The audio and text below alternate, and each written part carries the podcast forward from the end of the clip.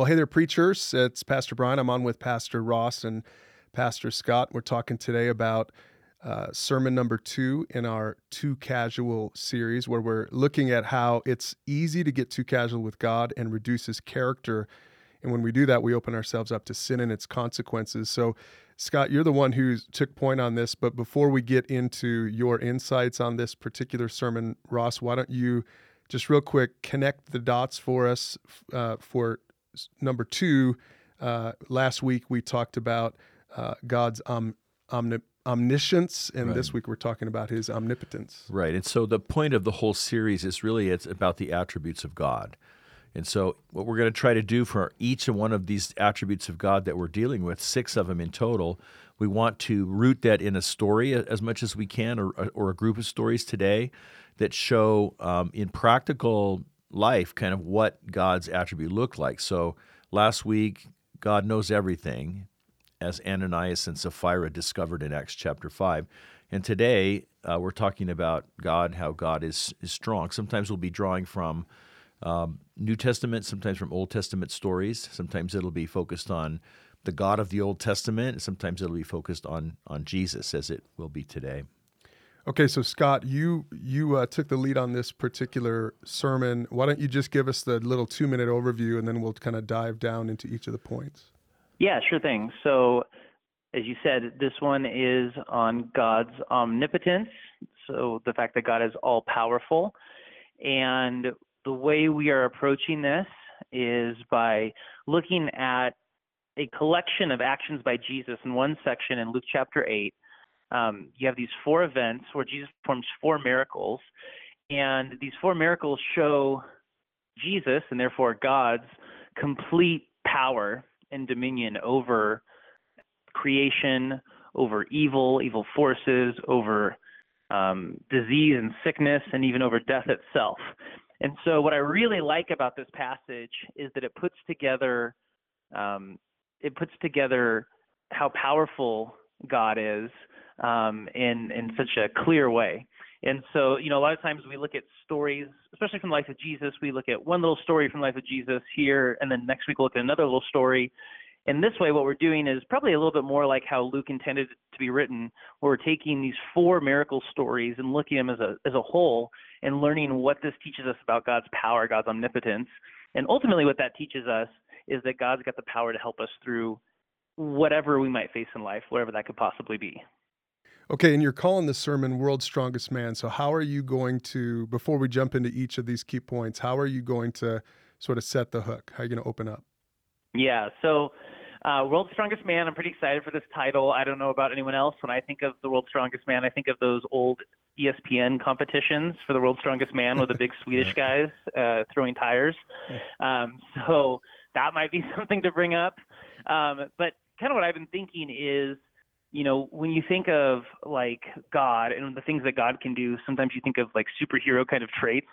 And when you think of superhero kind of traits that God has, certainly his power is is one of those things.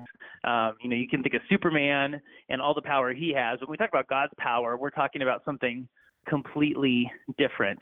Um, when I was talking about this with my kids, I was reminded of that line in Aladdin uh, where they talk about being a genie, and it says if you're a genie, you have phenomenal cosmic power but itty bitty living space. and uh, so the genie's great because the genie can do whatever he wants, but um, you know he lives in a lamp. God, on the other hand, his power means that he can do whatever he wants to do. Whatever he sets his mind to, he can do it. It's not hard for him. He's not bound by anything. Um, you know, he's not. He doesn't have like an Aladdin to tell him what to do. Mm-hmm. Um, so he's totally free. So I think whether it's superhero or Aladdin or World's Strongest Man, I think there's kind of different ways to capture the imagination um, of what we mean when we talk about God's power. And then what really excites me is, you know, we're not giving sort of a dry lecture on, on omnipotence. It's not like this is a, a classroom lecture on here's what omnipotence is. Instead, right. it's a here's four vivid descriptions of God's omnipotence, and God helps real people, and here's how He can help you too. Yeah, that's good. And I, I think even what you said earlier, just that these four little vignettes that we have in Luke chapter 8. So thank you Luke for making this so easy to preach. Mm-hmm. You know that it mm-hmm. real this this little segment in Luke 8 just really helps illustrate all four of these and and to see the kind of power uh, the multifaceted power that God has for us. Yeah, absolutely. Absolutely. It's it's a it's a great example to take in in the whole. And you know one thing that you can point out at some point in the message is that especially the gospels, but really all the Bible, sometimes it's it's better to not, not maybe not better, but um, sometimes there is value in sort of taking a step back instead of just looking at one story or one paragraph, looking at a whole section and say, what is this whole section trying to teach me? Because you'll have whole sections where Jesus debates the Pharisees. And so sometimes there's a lot more power stepping back and looking at all the debates that Jesus had, and you learn something new about God or his character. Yeah, that's and so good. that's really what we're doing here. Yeah, and it, uh, we should note that I think this is the only time in this series that we're really kind of it's almost it's close to a verse by verse through this section of scripture, Mm-hmm. right? And Mhm. so that's good. Yeah, yeah. Yeah. Okay, so let's walk through each of these points. Uh, Scott, you've got four four main points you're going to work through in the sermon. The first one is it's easy to forget that God's in control, and that comes from Luke eight twenty four. Why don't you explain that? Yeah, so each point corresponds to each of the four stories. So this is the story where Jesus and his disciples get into a boat, go to the other side of the Sea of Galilee. They're there on the boat. Jesus takes a nap, and in the midst of this nap, there is a huge storm that that happens that that just starts up. And this is the kind of thing that would happen and that happens still today in Israel um, on the sea, where out of out of a, a calm day, a huge storm can just come out of nowhere and winds pick up, storms descend on the sea. And what's interesting is the disciples freak out when this happens. And they wake up Jesus and they're shouting, Master, Master, we're going to drown. And what's important to remember about the disciples here is that they mo- many of them are fishermen. And so they were used to being on the sea. They were used to big storms. And so this had to be a storm of some significant um, size to get them so upset and so freaked out. And so they're panicked. And then Jesus just steps up. He wakes up. And Jesus, it says there in verse 24, it says, When Jesus woke up, he rebuked the wind and the raging waves. He stopped the storm and all was calm. And so you have this amazing uh, picture here where Jesus just stops the storm and immediately the water just goes calm. And in, if you've ever been out on the ocean or on a on a large lake um, in a storm, or you watched it um, during a storm, you know that even after a storm ends, the the water is still rolling for for a long time afterward, right? It's not like you can just flip a switch and the water goes from choppy to calm. It, Hmm. it takes a while to calm down, but it says here it just all goes calm, all at the power of Jesus' word. And so here we see just the the overwhelming power that God has over creation, over all of creation. And so, you know, you can think of this in a lot. There's a lot of practical ways to tease that out. Like, um, I mean, there are natural disasters. There are things that happen like that, and to know that God is all over those. God is bigger um, than those, you know, very real creation natural disasters. But then there's also just all the storms of life that we face. You know, where's the money going to come from to pay the bills? You know, how am I going to get out of the situation? And in all these situations, God's power is available to us. Yeah, and I would imagine because we unless we have fishermen in the crowd, your emphasis is going to be a little bit more on the the figurative storms of life, right? Yeah, yeah, totally. Yeah, absolutely. And and, Um, and I should say when I'm looking at your notes here, I think it's also for anyone preaching this, it's- it's important to kind of pay attention uh, to the sort of the illustrations you're going to use in each of these points because storms of life versus the next point is about facing evil there's probably going to be some overlap there if you're not careful so just you know plan out your illustrations uh, accordingly Yeah, that's a really good point. I mean, these the sermon, especially when you get to an application phase, these things Mhm. could all all kind of overlap a bit, and that's not terrible. Right. But um, I think it's good in your own mind. Like in my mind, I'm thinking the storms of life, the things that happen in life where we feel overwhelmed or we feel panic. right So, um, but you know, as much as I might want to talk about health issues, that is going to come up in the third story. So maybe I'm going to stay away from that. Mm. But I think, uh, I, I think, like I said, you know, money issues, um, situational problems, relationship issues. I mean, there's, there's a lot of different ways you could take that. Yeah, and I think what Um, I would do here, and Ross, I don't know about you, but I think I'm, I would maybe emphasize feeling feeling out of control, feeling like f- Mhm. feeling like uh, there's no one's in control of this particular aspect of my life, right, or or of my situation. Right. And also, I think steering away from personal um, issues. Those are maybe better better dealt with under the evil part of it, um, but saying more with circumstantial issues, you know, things that that feel like they're very threatening. That feel so we can what we can do is we can enter into the emotional state of the of the disciples in the boat and really kind of connect with them emotionally and then say what are the things that make us feel that way. That's good. That's good. Now, Scott, mm-hmm. I see in your notes that you you it looks like you might be using a story about an 11th century Danish king. I mean, what sermon would be complete without a, such a story? uh, yeah, I, I, I don't know. I mean, uh, I never know until Saturday night or Sunday morning. Sometimes what stories I'll use. I thought this was really interesting. yeah. Um, this this story and and what I would say also one thing um, that I, I want to do in this point too is also just really get make, have people be in awe of God's power in this moment because um, I really want because it says that um, and we'll, I'm kind of giving away the end a little bit here, but it says the disciples were like even afraid a hmm. little bit, who were like amazed, and so I just the, the sheer power of God. If I, I believe if we can get that picture in our minds, then we're going to have a lot more um, trust that God can handle our problems, all different kinds of problems. So, um, one way to even illustrate just this power, it, this is this interesting story I came upon. This 11th century Danish king um, named Canute, I believe. I haven't looked that up on the line how to pronounce it, but I don't know if anyone knows how to pronounce it. But anyway, um, one day it, it, the people in his court were flattering him. They were calling him a god. They were calling him all powerful. You know all these things that you say to a king to get on his good side. And uh, Canute responded and he said, "I am not a god."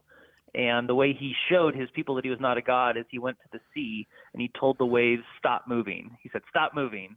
And of course, the waves didn't listen to him. They kept on moving. They kept on doing what waves do.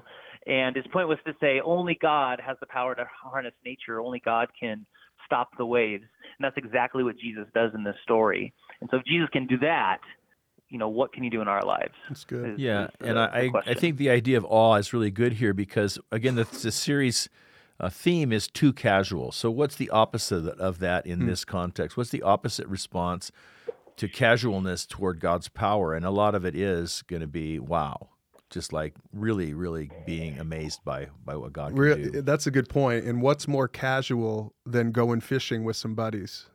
right? So that, that's mm-hmm, good. Mm-hmm, but even mm-hmm. in that even in that scenario, they they get to see the incredible power of God, and, and mm-hmm. they realize that this isn't just another guy. This isn't just another fishing buddy. All right. The 2nd mm-hmm. point, Scott, you say it's easy to feel helpless in the face in the face of evil. So this is the second story then in Luke chapter eight. Yeah. So in this story, Jesus. So now Jesus gets to the other side of the lake, and as he gets to the other side, there's a man who is possessed by demons, and he sees Jesus and he freaks out. And so we learn a little bit more about this man. Um, he's been plagued by demons for some time, and as a result, he's been running around the countryside naked. Um, when he comes to his senses, the people who are just terrified by him are uh, chaining him up, and he's living in a cemetery. So his whole life has fallen apart. And when Jesus confronts the demonic in him, you, you find out that um, it's not just that there's one demon in there, but it says that he's possessed by a legion, so because there are many demons in, inside of him. And Jesus casts out the demons from the man into a um, into a herd of pigs, and the pigs run off into the water and are drowned. And so that's kind of, and then the, the people actually kind of get freaked out and don't really want Jesus to stick around and um, the man basically converts and, and becomes a believer in, in Jesus. Um, so there's a lot going on in this story, and again, you know, all these um, could could be and are taught on their own as their own sermons. But what we want to show is this other side of God's power, His omnipotence, that He has power over evil. Um, and so, really, what we're focusing on here is His power over the evil things, the supernatural forces, and even our own sin in our own lives. And um, again, just like in rebuking the storm and getting it to stop, Jesus doesn't have to fight and struggle with the demonic. He has complete mastery over it, complete power over it.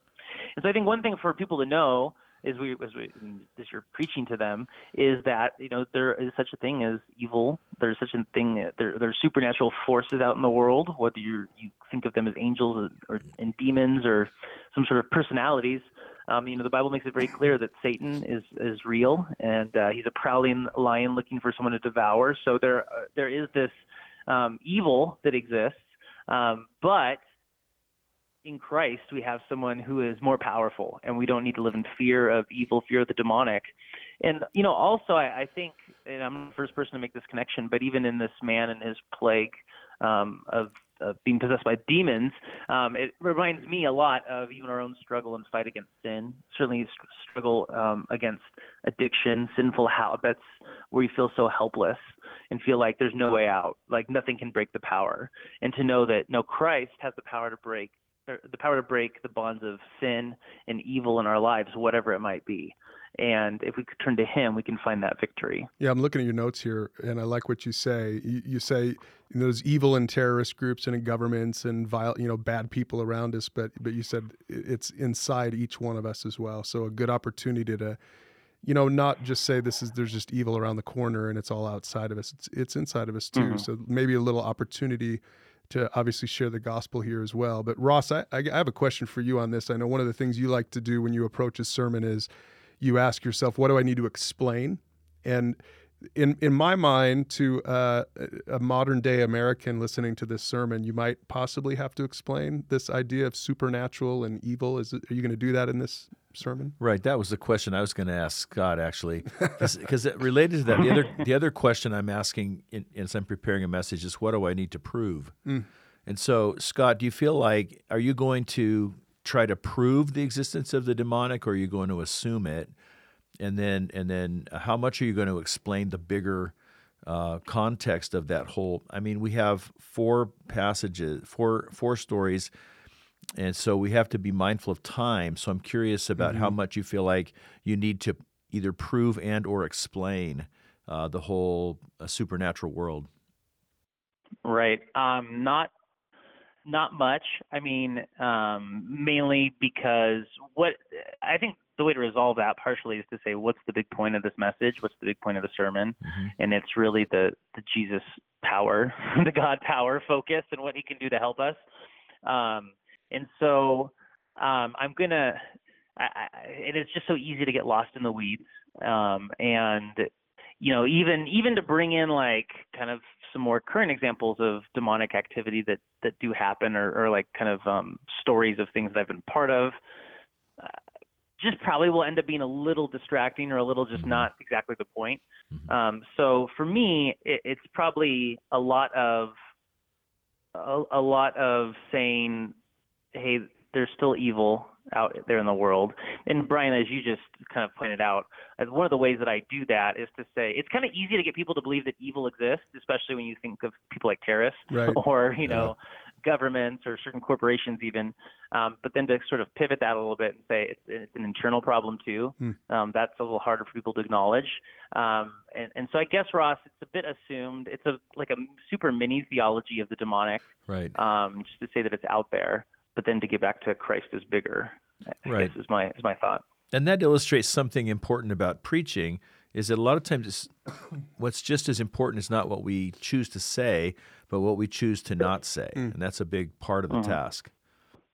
Yeah, and just a reminder yeah, absolutely. to everyone preaching that again, what I do in this at this point is hey, there's more stuff on supernatural in the Pursue God library, cover it with your group or your mentor. And that, that's kind of an easy way to uh, to not just sort of dismiss it, you know, but to mm-hmm. but to encourage people then to dig into it because you know maybe it'll turn into a life giving conversation uh, at a coffee mm-hmm. shop on Tuesday. You know. Absolutely, and uh, yeah, not to uh, not to just promote myself, but I, I actually have some videos on Pursue God about the yes, demonic and they're popular and too. their activity today and, yeah. and aliens even and, and how that all fits together um, and again something else along those lines ross what a good you made a good point too. Um, is this might be I don't know that anyone will actually come up and mention this to you, but it's it's interesting that Matthew, Mark, and Luke all have this story, and in Mark and Luke, it's the details are very similar. But in the book of Matthew, the one big change is that there's two men that Jesus cast demons out of, not just one. Hmm. And that's interesting, and that's there's there's a whole that's that's that's an interesting topic for another time. But that kind of strikes me, Ross, as the the sort of thing where I, I would I don't see the advantage of pointing that out and giving a long explanation why Matthew has two and why Mark and Luke have one. Right. Um, it's probably good to know as a preacher in the back of your mind, just in case someone says, "Hey, you know, I read this, this I read this yesterday in Matthew, and it had two. What's up with that?" Hmm. So it might be good to have it in your mind, Right. but I don't really think it's important for the sermon. Yeah. Yeah, and before we get to the third point, uh, Ross mentioned that uh, we're already we're at two of four points, and the podcast has already gone for twenty minutes. The sermon may have gone for a little while too. So just talk about pace for a second here, Scott, because you've got stories to unpack, and then you're and then, right, and then you're giving these illustrations. Are are are we uh, thinking we're going pretty quick at this point here through the sermon? Yeah, yeah, I- we're moving quickly, and uh, time flies on podcasts when you're having fun. So um, I'm sure everyone wants us to keep going longer and longer, but yeah, we- we're moving quickly. Uh, in my notes, I don't have. I'm summarizing these stories for the most part. I, Mhm. I'm not really reading them all out, just for the sake of time, Right. and uh, and probably even when I have a more discerning eye, I might cut out some of the details um, to So focus on the big point. So your your slide package doesn't have every doesn't have this entire text. No, not at all. No. So you're you're you're preaching from the Bible. Yeah, you're highlighting the story. You're telling the Mhm. story. Maybe using a highlighted verse on the screen, Mm-hmm. and now you're you're diving into it. That's good. Okay, so the third point then, Scott, is that it's easy to feel hopeless over our per- personal circumstances, and that comes from the next story in Luke. Yeah, so Jesus now comes back to another side of the lake. so he's just crisscrossing this lake, and uh, he he's approached by this man Jairus, whose daughter is sick and needs help. And so Jesus is on his way to help Jairus's daughter, and in the midst of that, um, a woman who has a, a bleeding issue that um, she's had for 12 years.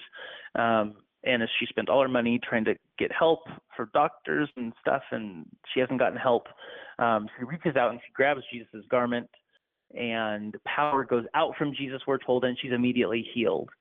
And um, Jesus stops and he says, Who touched me? The disciples are like, You got to be kidding. What do you mean, who touched you? Where there's a crowd all around you, Jesus. Um, but he does, he's not going to move forward and go to help Jairus' daughter until he um, has a conversation with this woman. So she comes forward and he says in chapter 8, verse 48, Daughter, your faith has made you well, go in peace. And so here we have Jesus as he's sort of, uh, he's now demonstrating his um, his power over our personal circumstances. You know, he God has the power to heal. God has the power um, to um, to rescue us physically, and even not not just heal. eh, Maybe like we typically think of it, but long term um, challenges we have in our lives, long term battles that we face. Um, God has the power to deliver us from those too. Yeah, and Scott, I love look at your notes, and I really like what you do with the notes here because you're, you're the Jairus thing is going to come into the last point, but you actually mention it here in this point. Explain that. Well, part of it is um, just because this is. I mean, I'm following the narrative too. I'm following the story. Right. So I'm, I'm kind, of, doing the same thing that Luke does, where we, we hit pause on Jairus and then we meet this woman. Yeah, but what you say, what I like, I'm reading your notes here, is is that he's if if you think about the ER, right? If Jairus, Oh, right, right. Jairus's daughter, it seems to him like that's the more pressing need, and Jesus stops for this woman with this other issue that doesn't seem as pressing as his issue, hmm right? Is that just a Yeah. passing thing? I, to me, that was a really int- interesting insight that I see in your notes here. Yeah. Okay. Well, thank you. Thank you. Yes. Yeah. If if you think of it this way, Jairus, uh, he comes into an ER with his daughter. She's dying. Right. I mean, she's got moments to live. Uh, then this woman comes into the ER and she has a chronic problem, and Right. Jesus decides to help the woman with a chronic problem first. Yep. That's just we all, we're all if, if in that scenario we'd all be like, "What are you doing, Jesus? Right. You know what? Why are you healing this woman?" But Jesus has his own purposes and his own plans. Which That's we're a gonna good way to think of. yeah. Oh, sorry, go ahead. Well, which we're going to see in the next point, right? He has he has his own purposes and plans. I'm sure you, it, it's. I think it's an interesting way to build to the last point, even while you're developing the third point. Yeah, absolutely, absolutely. Yeah, to- yeah, you're right. I kind of blew through that tension there, but that tension is there in the story, Yeah, and it even illustrates like even Jesus delaying. I mean, God delaying and healing this woman 12 years so that she can have this moment with Christ, where He not only deals with her physical issue but her spiritual issue as well. wow, that's good. Um, Right. That's good. It's So- really drawn out. My question, Scott, on this point is the way you frame it in the point is you say it's easy to feel hopeless over our personal circumstances. First of all, I love the way that you you connect with people's felt needs in those in these points. But this one, um, the passage is about healing. You framed it in terms of hopelessness. How much are you going to focus on the healing element, and how much are you going to use the healing element as sort of uh, representative of other kinds of issues that people face? Mm. Well, the the hopelessness struck me because I I I'm just really struck by this lady, 12 years, Mm. chronic problem, spent all her money, and the the sense in the passage is that she's just as bad, if not worse off, 12 years later after she spent all her money on doctors. So I'm thinking long-term struggles, um, maybe physical health issues even uh, that people have, and hopelessness in, in sort of like, is God ever going to do anything? Is God ever going to help? Is God ever going to um, make me better? And it's it's and you know, even thinking of this woman, it was so easy for her to just give up and just Hmm. say, well, God's not going to do anything. But she kind of gives this one last try and comes to Jesus. And um, in my mind, part of her story here is to say is to to not give up and not lose hope in God as the healer, um, as the God as the one who can resolve long-term problems in our lives. Uh, but then you have to strike this balance of this isn't a promise that God's going to heal every problem we have. Right. Um, and so the the real need that Jesus saw was her spiritual need, and that God is more than willing to help with in the moment for any of us. Yeah, it's good. Good. There's so much in that story. Well, all these stories, you could do a sermon Right. on each one of them, but that one in particular is such a powerful story. So, Scott, let's get to the last to the last little vignette. Now we're going to finally get back to Jairus, and you say that it's easy to believe that death is the end. Right. So Jairus' daughter, she's sick. It's not looking good, and Jesus is finally turned uh, away from this lady that he's healed, and now he's going to go help Jairus' daughter. And they say, "Don't worry about it. She's dead." And um, Jesus and his disciples and Jairus they go anyway to the house, and they come in, and she's dead. But Jesus says she's not dead. She's asleep and everyone laughs at that because that's kind of an interesting time for everyone to break into laughter. But a child has just died, but they do. They know what a, a dead child looks like. Hmm. They know that she's not sleeping; she's dead. Uh, then Jesus takes Jairus and the mother and some of his closest disciples, and in verse 54 we read that he takes um, her by the hand and he says, "My child, get up." At that moment, life returns to her, and she immediately stood up. And um, to me, I see this as the capstone miracle that that God doesn't just have the power over creation, over evil, over our sin, um, over our circumstances, over our you know whatever trials we go through. God even has the power of of life over death. You know, He He has the power over death, and He can He can um, uh, He can turn back death as he raises this girl from the dead. And I can't think of a, I mean, what's a more powerful image of God's power than taking someone who's dead and bringing them back to life. Um, because the one thing we all know is that when someone dies, they stay dead. Right. But in God's power, even that can be reversed. And, um, you know, there's a lot we could say about this too, and depending on how much time we have, we have to be mindful. But certainly, this sets us up for uh, even a bigger uh, death to life story that's to come Mhm, with the death yeah. and resurrection Mhm. of Christ Right. and the and the eventual resurrection of all of God's people, and that you know even if even if the worst does happen, um, even if death happens, that's not the end of the story because God's got power over death. Hmm. Um, Now, Scott, I notice in your notes that this section seems the smallest, and I would Hmm. imagine that um, I, I'm just in, in envisioning myself preaching this sermon, and at this point, I, I haven't, I don't have very much time left. Yeah. So, uh, Mhm. right, I would imagine this this is probably the easiest one to make your point that he has the power over death. Um, how are you going to wind the sermon down? How are you going to? It looks in your notes. It looks like you're coming back to this theme of uh, you're kind of using this idea of fear, and then just the idea of fearing. Don't be too casual with God fearing God. Is that how you're ending this one? Yeah, so there's this. I do want to make sure I leave room, and I, I want to encourage you all to do the same. And make sure you leave room at the end because there's this great part in verse 25 where you know Jesus asks the disciples, we're back on the boat. He's calmed the storm. He says, "Where is your faith?" And the disciples are terrified and amazed, and they say, "Who is this man? Even the winds and the waves obey him." And really, Luke could have put that at the end of all four of these stories. Who is this guy? Who is this Jesus? Mm. Um, and so, for us, who is this God? And um, turning our too casual attitude toward God and His ability to um, awe. I, I now I'm definitely using that. I took from Ross, and that will find itself in my my sermon. Hmm. Um, but yeah, being in awe of God. Who is this? Who is this God that can do all these things? He's one to be in awe of. He's one to trust um, for salvation. He's one to hmm. trust for your problems, bring your situations to.